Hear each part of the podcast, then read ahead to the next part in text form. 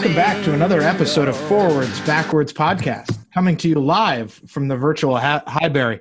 Uh, we recommend Yeah. you your bartenders either Keith. via Venmo. Keith, there's also a very important update about the Highbury. It is now officially the best soccer bar in America, as deemed by the greatest American soccer coach alive today, Jesse Marsch. I think the question was actually framed as best soccer bar in Wisconsin. No, it was Oh, America. It was America. I, I asked it. I it should was know. America. Oh my gosh, that is saying something.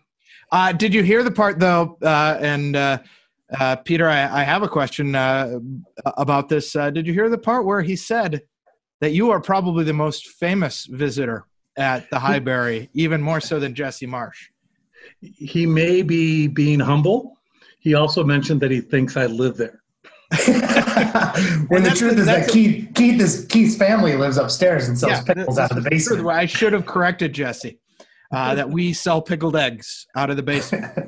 Uh, you know, we recommend as well that you tip your bartenders either via Venmo at joe-cats-16 or tipyourserver.org slash MSN. Uh, Peter, by the way, how do you spell secret chimp? L A N C E L O T space L I N K. Thank you, Peter. As always, I'm joined by the Abbott to my Costello, Dan Fallon. Dan, if you're hosting a cocaine circus, which soccer player, to which soccer player do you extend your first invite? Well, I mean, Maradona would be the first choice. I mean, I think that would be kind of the. He's already there. yeah, he wasn't invited. He just showed up. he just showed up.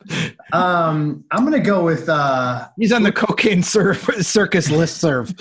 um, I'm gonna go. I'm gonna go with uh, Rene Higuita Ooh. from uh, from Colombia because I believe he was one of the ones who was kind of instrumental in uh, organizing those those cocaine matches for uh, Pablo Escobar down in, in Colombia, where they would play for him while he was in prison in question marks or in quotation marks. Uh, and also, Rene seems like he'd be a, he'd be a pretty fun, uh, pretty fun night on the town kind of guy. if I remember correctly, Rene actually got in trouble uh, because he helped uh, broker uh, a hostage release with, with Pablo Escobar.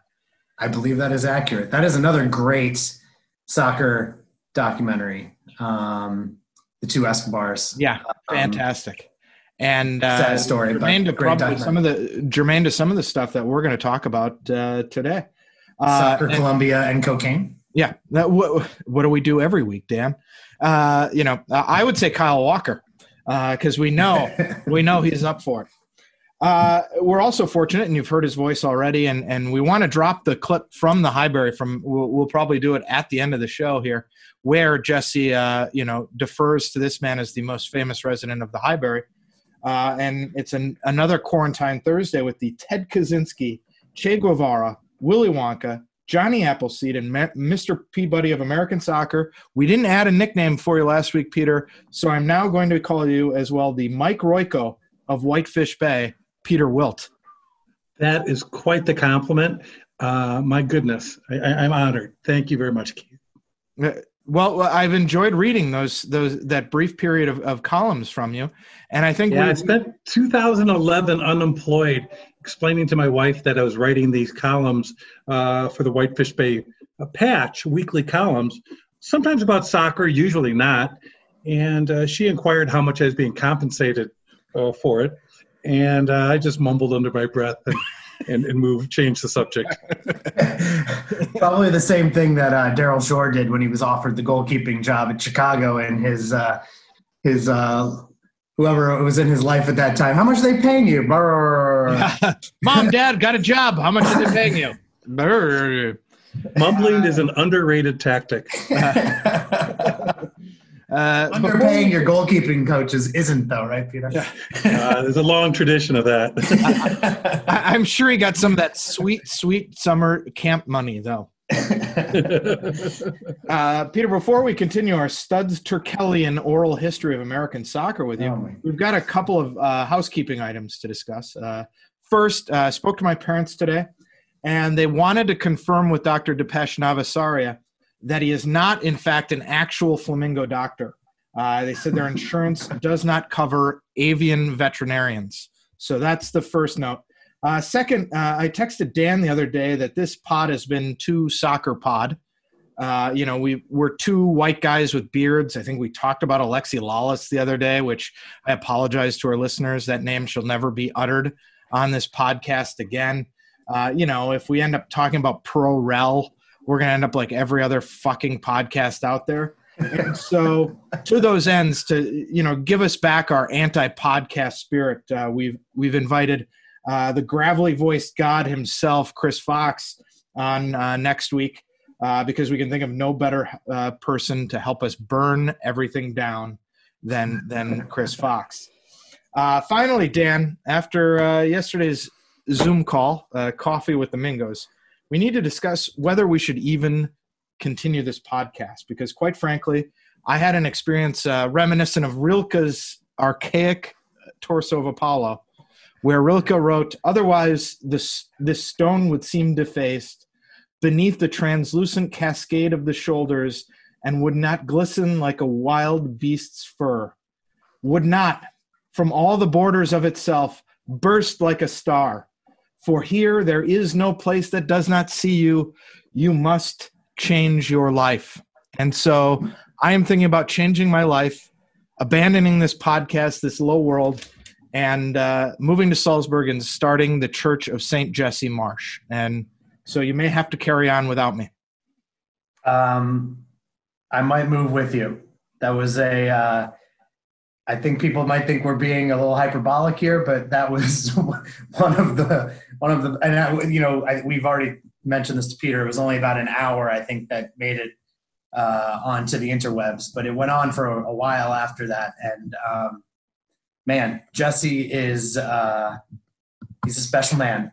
he's got he's got some leadership qualities. Uh, there were parts of that where I was ready to jump through my computer screen uh, if he would have told me to do it. Yeah, I would have uh, run through a brick wall. Uh, I would kill for Jesse Marsch. I just want you to know that. if he said to me tomorrow, Keith, uh, you know, we we need you to kill someone, I would probably do that. Also, I got to say, this probably didn't. I, I, I haven't listened to the replay. Maybe you have, Peter. You have. I know. Uh, but how cool is it for our good friend, friend of the pod, you know, uh, our arch rival as well. Uh, you know, the Polish, this the second greatest Polish podcaster in Madison, uh, Kuba Shishostaniak, to have his mustache ripped on by Daryl Shore, Eric Wynalda, and uh, Jesse Marsch. That that was amazing. I also want to give. I think my my favorite moment, which I I don't think was on the part that got aired, is that um, I did make a little bit of a Liverpool reference, but just congratulated Jesse on the quality of of the two matches that Salzburg played against Liverpool. And I, I honestly mean that I think a lot of Liverpool supporters, not here in the States, but over there, took notice of him as a manager and I think walked away thinking, well, that's somebody who you could you could see down the line managing Liverpool with the way they play. Um, but Kuba was the only one to really ask a Klopp question, um, stepping out of the uh, no outside league talk. So I wanted to give Kuba a big – a big high five for asking the straight on the nose Klopp question. Um, and the other thing I, have said this is that I've never, you know, I've always thought Eric Wynalda was a great player. Um, I think I was a little sour on him from the Fox uh, Fox soccer days, and kind of felt like those early days of Fox were very much hot takes and you know, kind of a little too um, Americanized soccer for me. Um, but I, I came away really impressed with Eric yesterday and someone who brings a lot of passion, I think, to everything that he does. And I think that, you know, when you do that, that can sometimes come across as a little bit crass and a little bit um, rubbing people the wrong way, which I think he admitted to on air yesterday as well. But I, I left that call with a huge amount of respect for Eric, how he goes about his work, the career he had. Um, so yeah, overall, like many, many thanks to to the pod, Polish podcaster who will not be named, and to Forward Madison and Just Coffee. It was well, and, and, and Peter, this was one of our. I remember having this conversation. Also, this is again why Peter and I got along so well. We had our first conversation. This was Peter, back when you were trying to be a, a, a good, uh, you know, good member of the uh, of the the Forward Madison front office, and you met me at the Great Dane because they were a a sponsor of, of Forward Madison, and you had the affiliation. And we sit down and you go, I never know what to drink in these places. Can we get a high life? and that's when you know we we kind of bonded over that but one of the things we talked you about flipped was, over your stools and ran out yeah we left the great dane and went down to the village um, but one of the things that that we talked about and you had asked uh, you we had talked about you know that that guy that we will no longer name um, and eric Wynalda. and you said well what do you think about them that you know they're both controversial uh, television presences. And I said, you know what, what, what it always feels like with, to me with Eric Wynalda is he's not saying controversial stuff just to say controversial stuff. That he may rub people the wrong way. He may have, you know, these these opinions he may not like, but they're honest opinions that he holds, and that he's not, you know, doing it for ratings or or trying to drum up controversy. And you know, is that is that always been your impression? Of, and that was seemed to be everybody's impression of him yesterday. He's just that's how he is. Yeah and i i listened to the podcast today and you know i've known these three guys obviously for decades and I, what I loved is their humility that came across. And humility is not an adjective that normally is associated with, uh, well, maybe with any of them, but especially, uh, especially with Eric. Uh, but I think that came across. I think that was a really neat aspect of, of that podcast that you could see how down to earth those guys are. And for me, it was special to have a you know a bit of a reunion of those old Chicago Fire guys who shared some really special times. And it was great for Eric to talk about that 2001 season and how it meant so much to him. I uh, wanted to ask, you know, one of the things that uh, came up was, you know, they they talked about, and I think, you know, with Jesse Marsch, it probably was a little bit clear. You know, he'd gone to Princeton and you know has all that. Uh, were you surprised to hear that Jesse thought Eric Wynalda should be a coach? No, I think people that were in that locker room and worked with Eric understood um, the point you made earlier that he really has a passion for the game, uh, but also that he's knowledgeable. And just because some of his knowledge is extreme doesn't make him unfit to be a coach. Um, I think the quality of Eric that needs to be included with that uh, those extreme positions is his willingness to evolve his positions and his thoughts on things. And as he talked about in that pod, uh, he's learned over over time uh, what works, what doesn't work, how to motivate players. He's learned from his own experience as well as with others. Uh, that that team, the 2001 team, and I guess you could say the same thing with the those fire teams the years before and after, um, had so many players that went on to become uh, prominent head coaches or assistant coaches or, or general managers in Major League Soccer, uh, USL, and indeed with Jesse in Europe. Peter, you know, there was a lot of talk yesterday about, you know, which what year was the big regret, and I think they were talking about that 01 team, and you you think maybe there you have maybe don't feel exactly the same way as they do about that. So tell us a little bit about like thinking well, about Eric, time. Eric feels it's 2001, and that's because that was the only team he was on. Uh, right, uh, the Fire. Um, and I overlooked 2001 because we didn't get as close. We didn't get to MLS Cup yeah. eliminated in the semifinals by the Galaxy in a series we should not have been eliminated in, and no one thought we would be eliminated. In fact, Fire fans, Section 8 had bought hundreds and hundreds, if not a thousand tickets for MLS Cup, which was at the neutral site of Columbus the following week. And after we lost, all the Fire fans went anyways, and we cheered as as loud as we could uh, against um, uh, against the Galaxy, and, and uh, it, it, was bizarre because we were the loudest voices. The Fire fans were the loudest voices, even though our team wasn't there. Uh, but to me, Dan, the um, the best team in Fire history was actually the one the year before, the 2000 team. And I, I, guess you can make some arguments for 2001, but the fact that we didn't even make it to the finals, maybe that's what makes it being overlooked. The 2000 team, of course, made it to the final. um, outplayed Kansas City in MLS Cup at RFK Stadium, and Tony Meola just came up with a blinder of a game and uh, shut us out. And Bob, the other question that was the title, right? That was uh, Bob Gansler. It was Bob Gansler's title. It was Lamar Hunt's first title, and uh, afterwards during the awards ceremony, you know, I was obviously uh, very uh, upset and disconsolate. I guess it might be the better word. Uh, I remember sitting on, and I went down and sat on the team bench to watch the award ceremony, and you know, after we got our second place medals, uh, I looked out there and I saw Bob Gansler getting his championship medal and Lamar Hunt out there getting the trophy. And it, it, made me feel good because I don't know that there's any two people in soccer in this country that have done more for the sport. And for them to uh, get the ultimate reward, I guess, for American club soccer w- was pretty cool. And I was glad for them uh, individually that they could win. You know, Peter, the other thing that was discussed is there was a there was a Twitter poll. I can't remember who put it out asking if if what was it that oh 98 to 03 do you consider that a a dynasty um, I, would be interested to hear what you think as someone that was on the inside and got to celebrate. I voted. I voted. And I, I, you know, if I in Chicago become... style, early and often, or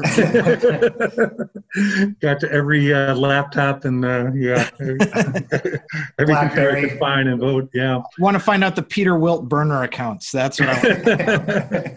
uh, I, I did vote that it was a dynasty, although admittedly you know, if I be really honest about it, I think it's it's hard to call it a dynasty because we only won one MLS Cup. We also won three Open Cups and a Supporters Shield uh, during that span. Uh, the vote was very close. It was within two percent. I think fifty-one percent against it being a dynasty. Mm-hmm. 49 percent said it was a dynasty.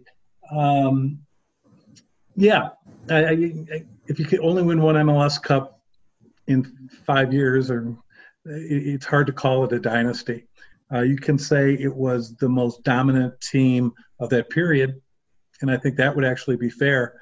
Um, so maybe what we're saying is not every half decade period in sports has a dynasty.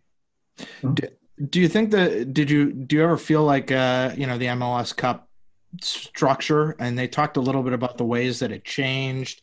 I think at one point it was first team to five points and do you ever think that kind of, uh, for lack of a better term, screwed you guys over? Yeah, we're all playing by the same rules. Um, but yeah, I mean, then you get into the argument: what's a better uh, way to determine the best team in a year? Is it the way the rest of the world, most of the rest of the world does it? Yes. Um, with yeah. I mean, case closed. Next subject. It is. Home and away, you play everybody want. You know, that's the yeah. winner because playoffs are bullshit. Let's be honest. No, they're bullshit. Yeah. Keep warning me that he was coming with the hot takes today. I, I, you know, if the, Repu- if if goddamn Republicans end my social distancing with this court case, and I have to go back to dealing with the general public, you know, that's what I'm really upset about, Peter. Sorry, I, you know. No one's saying you have to deal with the public when this is all over. You can just become a hermit and live how we're all living now. I, I can move to Madeline Island and, and be and be just fine. I don't Salaries think are overrated. sorry, sorry, Peter. No, but you know, looking at the playoff system, I mean, it changed in there, and and I think that we would all agree that there's more chance involved in a playoff season than a 38 game. You know, Baseball has the same problem, you know, 162 games versus a seven game season. Um, do do you sometimes? The only win? good thing about baseball for years, I mean, you know, how small that playoff system used to be. At least you were kind of, you were still really rewarding teams for being the best teams in the league. I mean, you know, back when it was just four teams or two teams. Yeah. Um, you know, now there's, you know, even now it's like, you know, these one game playoffs after uh, you know what's the point? You played 162 games like you know if you weren't good enough to get get yourself out of that one game scenario you know what's the point? No playoff system is perfect. Right. And you know, so any proposal that someone has on changing it, there'll be pluses to it and minuses to it. Um, yeah, uh, and even if you go with uh, just uh, the regular table, and, and that's how it is, that has issues as well, especially without promotion relegation, because then the incentive for the players and the fans halfway through the season becomes minimal. Well, I don't, I don't know if this was on our docket, but that that leads me to something that's been uh, bouncing around the last few days with uh, Liga MX announcing that they're freezing promotion relegation for five years, um, and that's starting to create a lot of buzz that this is the the the moment for the MLS Liga MX uh, merger, and I'd be really curious to hear what you think about and, that, Peter. Dan, how- you've been you've been banging this drum, and Peter was the original drum banger on this on this merger. So I think, well, I, I, and I should say broadly, I think I, I also on our our our Liverpool group chat uh, in a dark moment said, you know, I think a European Super League is on the horizon now. I, I think that that becomes a much stronger possibility given where we're at today and the fact that some clubs might not be able to emerge on the other side of this. Um, but Peter, I just just curious about your kind of general takes on what that could look like, and um, if you've ever been involved in discussions about that, or um, Yeah, so I guess two thoughts. One is it's fascinating that on the surface, the two countries are going the opposite way.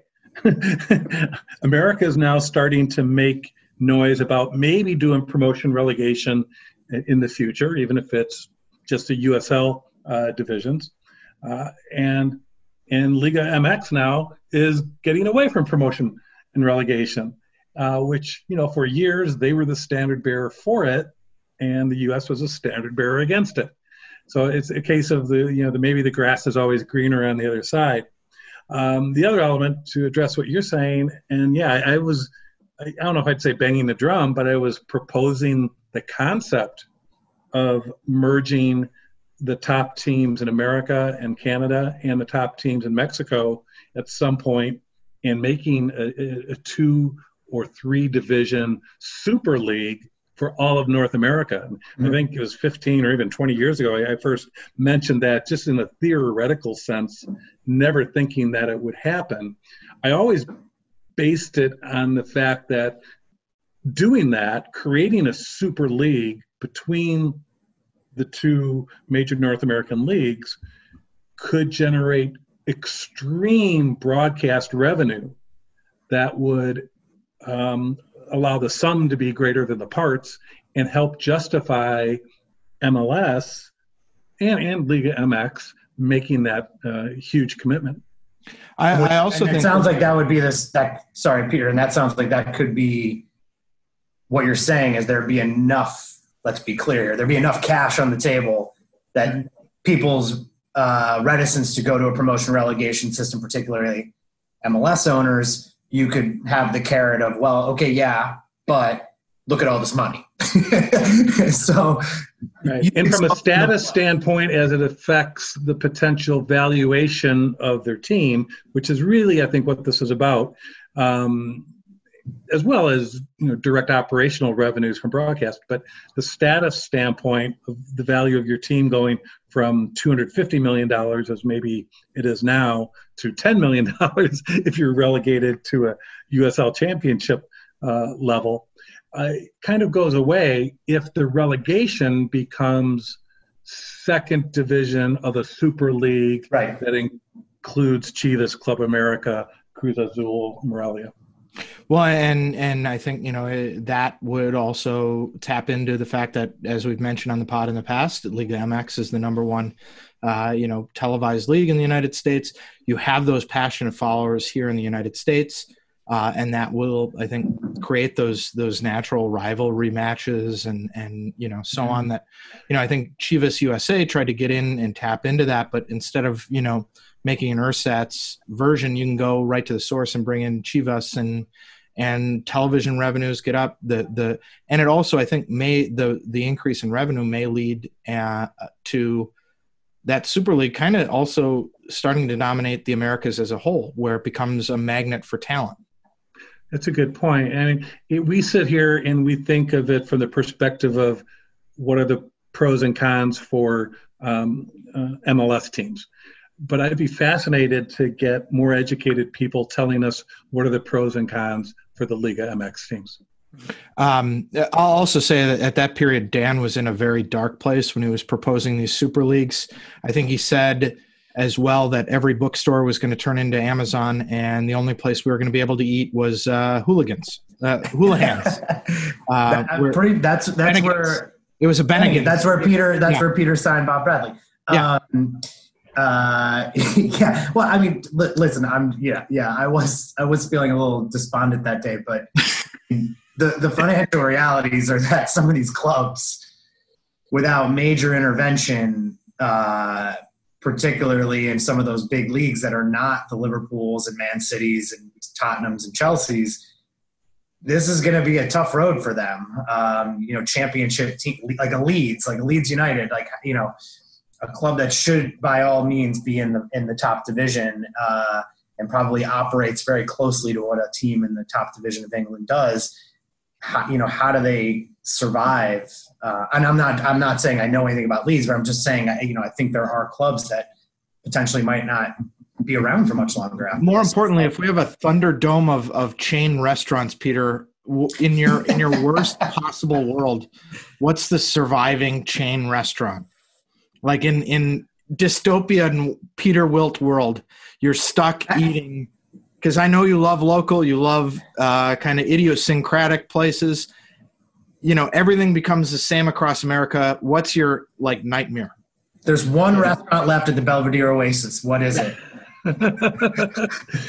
you know, I, am and you have to to me you almost have to subdivide it are we talking the fast food qsr categories quick service restaurants uh, in which case you know it would in a lot of ways be sad that McDonald's was our only choice. Uh, it's sorry, I know I love McDonald's French fries, I really do, uh, but just from an image standpoint, that's I'd much rather have White Castle. Um, it would be truly sad for White Castle to be gone. We, uh, by the way, sent around on that on that group chat a, a, ref, a recipe for White Castle pate which was like the most Wisconsin goddamn thing I've ever seen. But uh, so, okay, well, Peter, then taking it a step up, let's get yeah. into like the uh, you know the like the sit down like Olive or... Garden, you know, that level. Like, what's your nightmare? Yeah, I, probably uh, Red Lobster. You know, it's which is a sister company, a sister restaurant to Olive Garden. Um, Garden restaurant. Me, indeed. So you compare what this, um, I'll say, quasi seafood restaurant is compared to the real deal. And Red Lobster may be as far apart from that as you can get. Uh, not that Olive Garden is a good substitute for an authentic Italian joint, but um, yeah, Red Lobster is the one I really wouldn't want to be the only seafood joint. We're the only restaurant in For America. some reason, I just think hell is a Chili's. Mm. Like, like in a suburban, a suburban Chili's. It's like that's what hell is like. Yeah, there's I mean, a lot of competition in the category. Yeah, it is a very deep bench in the shitty mid-level restaurant. Well, speaking of that, I was pleased to see Shake Shack give back their small business loan of ten million dollars. Kudos to them for at least you know holding up their hands and say yeah we we probably shouldn't be be getting this. Um, at first i thought it was steak and shake. Um, you get it mixed up. It's easy to do. Uh, peter have you been following Steak-umms on twitter? Yes. Outstanding social yeah. media account. Yeah like uh, my favorite my favorite reply was i didn't know Steak-umm still existed. And let alone that they are the they are the conscience of all shitty food. Let us hope they get a rebirth after this dies down. Uh, on the flip side, if there's one fast food joint, you know, that stays, what do you want it to be? Oh, I'm a White Castle guy. Wow. I, I had a in college. I once uh, went to a White Castle and ordered. Uh, I think they had a twenty pack for ten ninety nine, and I ate all twenty hamburgers. And I started seeing. Yeah, I had White Castle hallucinations. Uh, so I've backed away from the White Castle. I don't love it quite nearly as much as I once did, uh, but it is still fantastic. And White yeah. Castle fries come in only one size uh, in my younger days uh, at a drive-through in a St. Paul, Minnesota, uh, White Castle drive-through, I may or may not have, uh, we'll say, fallen asleep after placing my orders. it was early in the morning, as most White Castle drive-throughs uh, experiences are, only to be awakened by the uh, White Castle worker saying, uh, sir, sir, uh, your order is ready. Please drive forward. I believe there is uh, somewhere in like northwest Minneapolis. There's an old White Castle that's now like a, a furniture store or like an antique store, and it's it's pretty. Is it a castle? It's the old build. Yeah, it's like an old White Castle, and it turned it. So you're driving down the street, and like my New York brain is like, "Oh shit, there's a White Castle," and it's like not a White Castle. it's like an oasis.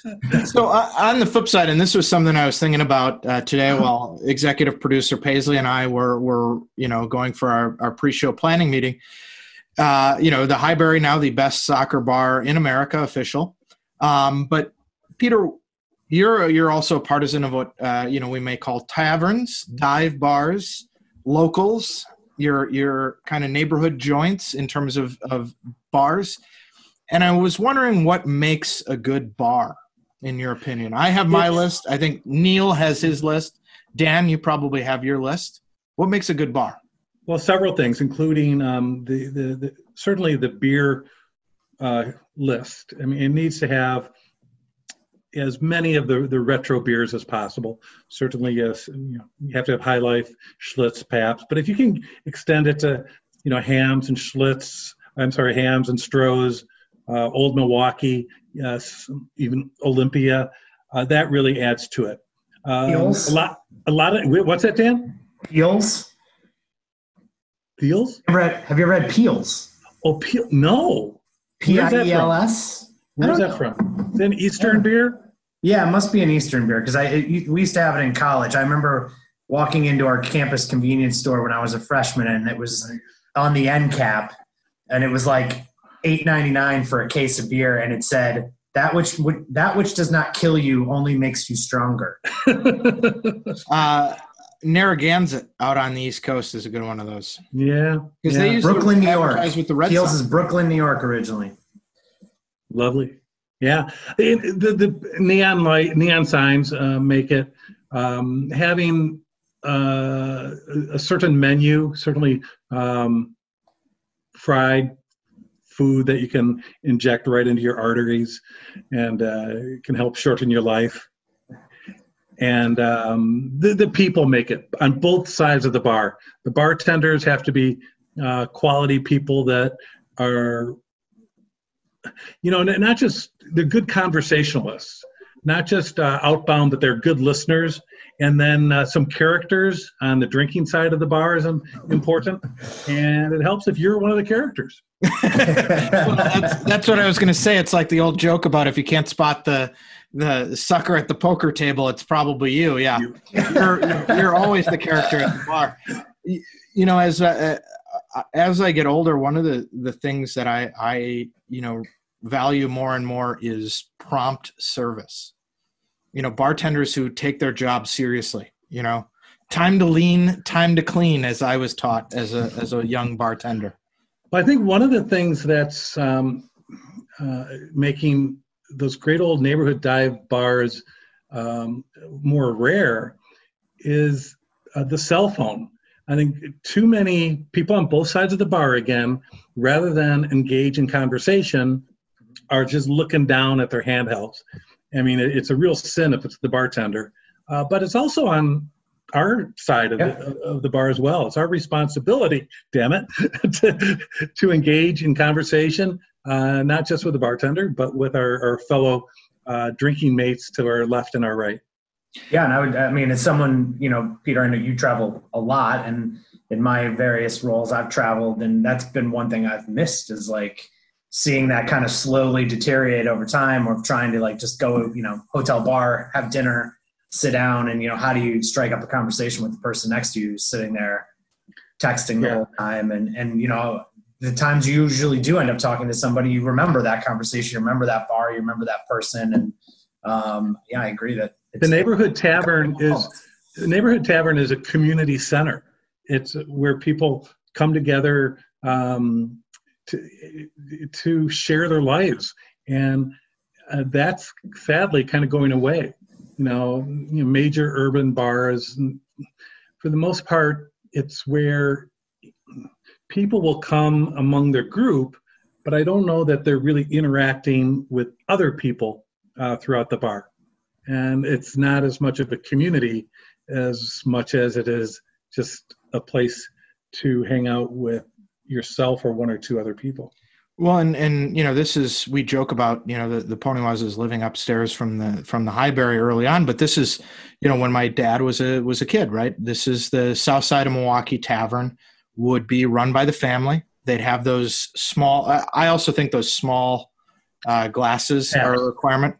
Um, and then you know you'd have pickle eggs behind the bar, and they'd live upstairs, and you know people would stop in throughout the day for a drink, or oh yeah, you know he's off work at this time. He comes in, and they'd know, and he'd stop by, and you know catch up with the with people. And and these bars were just in the middle of the block. They were a house, and you know that's how it went.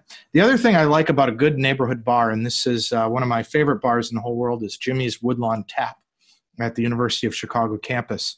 Uh, and uh, one of the things I love about it is apparently back in the 1940s, they had some sort of disagreement with the Budweiser uh, distributor. And so they still to this day don't sell Budweiser. And so it's got to have some sort of grudge. I like a good grudge bar.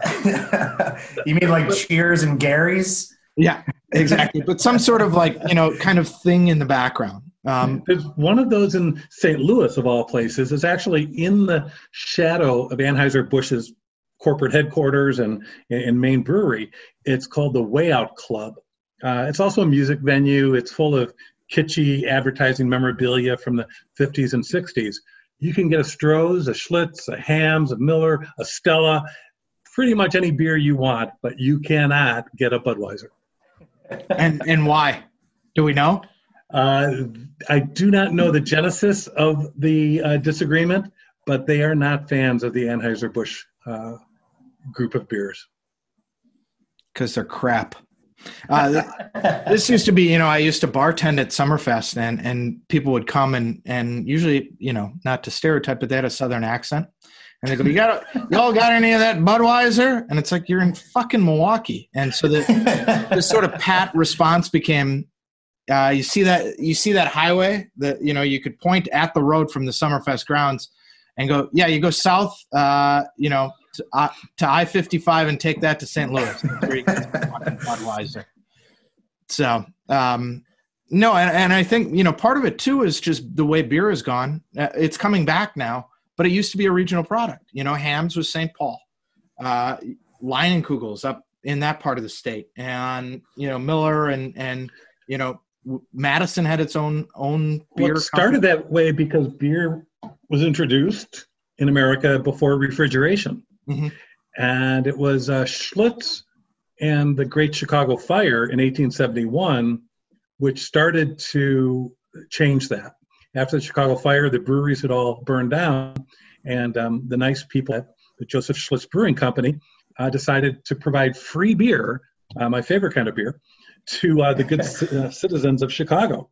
And Chicagoans remembered that and it gave Schlitz a foothold in Chicago, where they then opened up these tied houses where they owned the real estate, the, the building, and put bars in there. And the only beer you could get was Schlitz or Schlitz or Schlitz.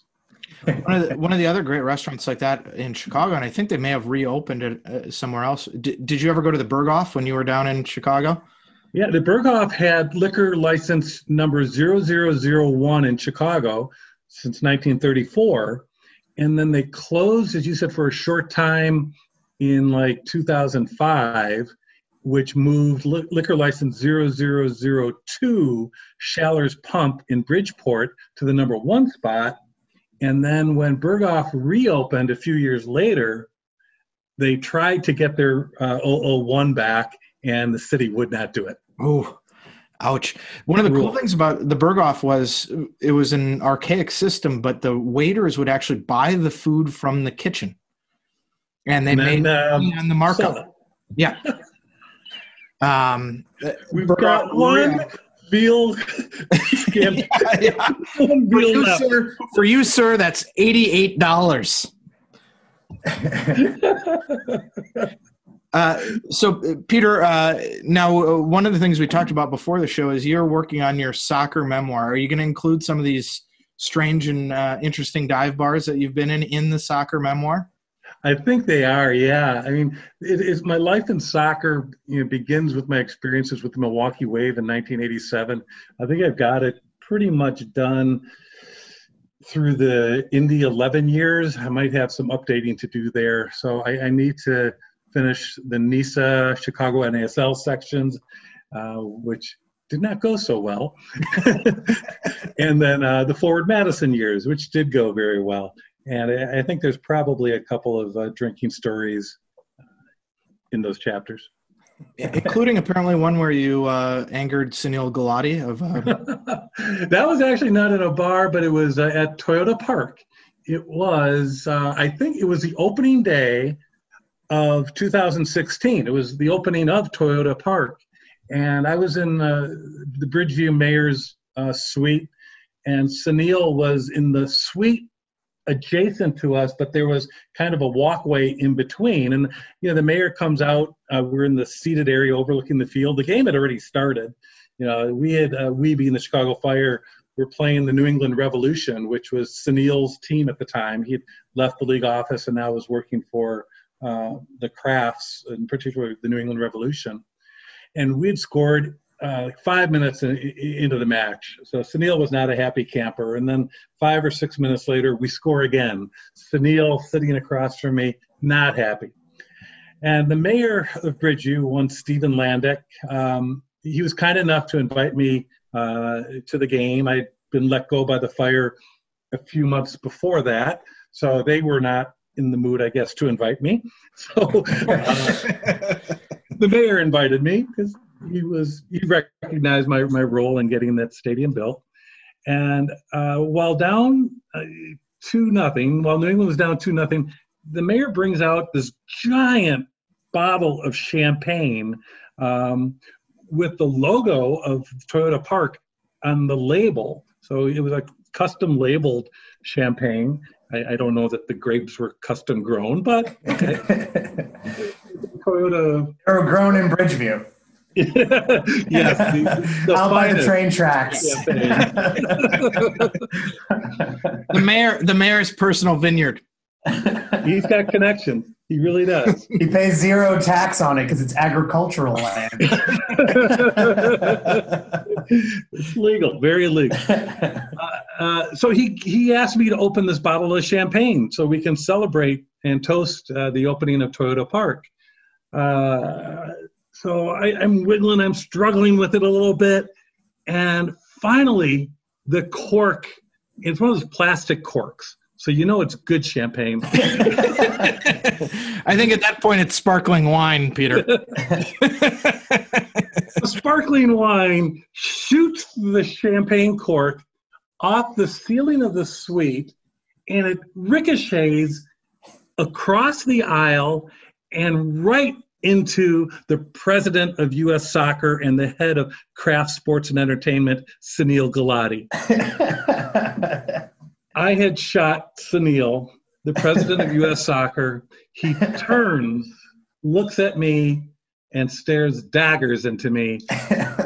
I, at that point, knew that um, I was not on his favorite list. But now, now I we can still like Sunil.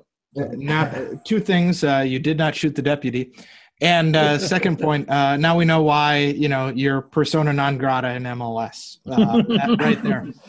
Um, ha- have you ever considered you know getting involved in U.S. soccer at a you know organizational level or anything like that, or is that it just doesn't? Now's sound- not the time to be looking for a job with U.S. Soccer. I hear they may be trying to cut back a little bit. well, and your your Uh, last name isn't Berhalter, so you're. you know, well, uh, I was on the board of U.S. Soccer, the board of directors uh, in the late '90s, early 2000s, uh, for a few years. Um, um, and, you know, I, I enjoyed being able to um, see the inside of the sport, see the sausage being made, so to speak, and, and being able to contribute a little bit uh, uh, to the growth of the sport from that level. Uh, you know, people have suggested that I, I, I- I, seek a leadership position in U.S. soccer. I, I, su- suspect I am not politically savvy enough to uh, either get or maintain well, significant. we're going to have to suppress these podcasts if you ever try to run for anything. Yeah, yeah. so, Hashtag three one hundred one. exactly. So yeah, probably not. I'm probably better suited for uh, uh, the club or league level. Uh, fi- final question, Peter. Um, you know, we've called you the Che Guevara of, of American soccer. Uh, is it going to be called the the Prius Diaries, the Honda Accord Diaries? You know, instead of the motorcycle Diaries. My- What are you, what are you going with? Well, my first car I ever owned was a 1958 Edsel. So let's go with You're the, the one. Edsel Diaries. The Edsel Diaries. Uh, the other question, and and uh, you know, last night I watched The Hustler, and I think you got this wrong. Uh, you had said Dustin Diamond should play you in the movie version of your m- memoirs. I think Paul Newman. Wow. You know, he was my mother's favorite actor. Those blue eyes look just like mine. Wait, Dustin Diamond from from from. Uh, Is there another? I mean, he lives in Wisconsin, and I heard he's looking Yeah, for he was- work after he stabbed that guy. He's out of jail. Oh, if he is out of jail, then it's, he's a candidate for sure. Yeah, I Um, think he's out of jail. I think he's out of jail. No, I watched uh, last night. Uh, TCM watched uh, The Hustler with uh, Paul Newman and Piper Laurie. What a great movie that is. Uh, And George, George C. C. Scott. Scott. I Yeah. forgot that George C. Scott was in it. Yeah, that's a tremendous movie. Yeah, I just saw. Uh, what's George C. Scott's kid's name? Uh, George C. Scott the second. no, he's an actor. He, I just saw him on Broadway in uh, in uh, Christmas Carol. Adam Scott? No, Nah, Ray Scott? I'll think of it later. Another Mike. another compelling segment with Dan. Who was the voice of Bullwinkle? Let's bring this back to animation. Wasn't the voice of Bullwinkle a Scott? Was it? It may have been. Let's you know. Let, we're gonna have to Bill go to the Scott? Google machine. There's also Willard Scott. No Campbell. relation to George C. Campbell Scott. Campbell. Oh, Campbell Scott. Yep.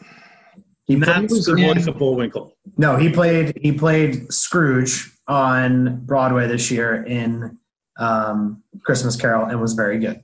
Because his father played Scrooge in the movie. Scrooge. So Yeah. it was Bill Scott, There you go. and then later on, interestingly enough, the voice was played by Keith Scott, who was no relation. Yeah. Shocking. Yeah. What a coincidence. Also, even more coincidence, and we're getting deep into Repo Man territory here. Uh, what's Shrimp. my first name? Keith. What's my brother's first name? Scott. Keith Scott. There you go. We're It's bringing it a all- lattice, a lattice of coincidences. How many listeners do you think we have left at this point? Uh, yeah, I don't think anyone's going to be singing the praises of this like we sang the praises of talking to Daryl, uh, Jesse Marsch, and Eric Wynalda. You don't think Jesse's going to tune into this? Well, Paul Kelly so that's one. Paul's Paul's tuning in. He's definitely tuning in. Gale Sayers, I think, was pleased to hear he was mentioned. Yeah, Gale Sayers sent us a very nice note. Um, Let, Uh, let me he tell you, he also corrected us on the spelling of Brian. multiple times on multiple platforms. Let me tell you how obscure and anti-podcast we've got today. Jason Ilstrup isn't even going to say nice things about this. Jason Ilstrup, our dear friend, uh, president of Downtown Madison Inc., singularly the most positive man I've ever met. Um, he's not even going to say nice things about this podcast. He'll be kind and say, "Oh, I wasn't able to tune in this week." But I bet it was great. he's he's like the mother that you never had. You know, not you know, just everything you've done is the greatest thing you've ever accomplished. So, uh, once again, want to say uh, thank you to you, Peter, for joining us. Uh, we had fun, even if our two listeners didn't. Uh, Dan, do you have anything you want to get off your chest here? Anything I want to get off my chest? No, I don't. I'm still basking in the glory of yesterday's Domingos. I mean, honestly, I was I was starting to you know feel a little like ground down. I've work had mm-hmm. been really busy, and I've been sitting here in in my office for a long time. Uh, but yesterday, that that conversation brightened me up, and uh, yeah. I, I have to say, I really, I really feel for people. Um, at some point, we have to discuss Jesse Marsch talking about meeting Carlo Ancelotti because uh, yeah, and we you know in in some ways we have our illustrious guest here to thank for bringing all of those gentlemen together many years ago in chicago. And um, it's clear that they've all remained very good friends and supportive of each other. And um, I, you know i came away from that with a lot more faith and hope in us soccer. If we're put if we can churn out 50 or 100 more jesse Marsches that are out there coaching uh, our players around the world and bringing that positivity and energy to what they do, I think we'll be in a much much better place. And um, it shows that it, you know it can come from anywhere. Racine, Wisconsin. Um, yeah, and I hate to break it to you though, like Jesse Marsches are not like the coronavirus. It's not an exponential growth curve. We're not going to get to 50 like overnight. it's, but it is possible. It shows that it is possible. And um, God bless him for going out there and spreading the good word of American soccer and impressing people over there. And I'm very interested to see where his career goes from there. So, so we may not be back next week because uh, we will have gone to Salzburg to start the Church of, of Jesse Marsch. Uh, you know, Peter, I do want to break the news to you. Uh, I think previously Dan and I had talked about you adopting us, um, you know, via this podcast. But now Jesse has has replaced you. Uh, we'd like Jesse to adopt us. So very understandable. I'll be asking uh, Jesse for a room in his home as well. well uh, of course, Peter doesn't mention that he never wanted to adopt us. He was like, "Oh dear God, no." he just played along to be nice. Uh, so we say until next time: forwards, not backwards; upwards, not forwards; and always twirling, twirling, twirling towards freedom.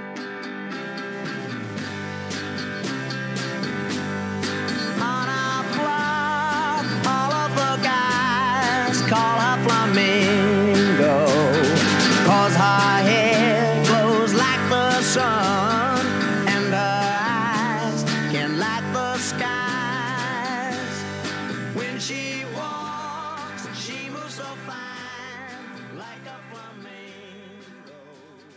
Uh, so the, the, the first question I have is uh, Jesse, is the Highbury the greatest soccer bar in America?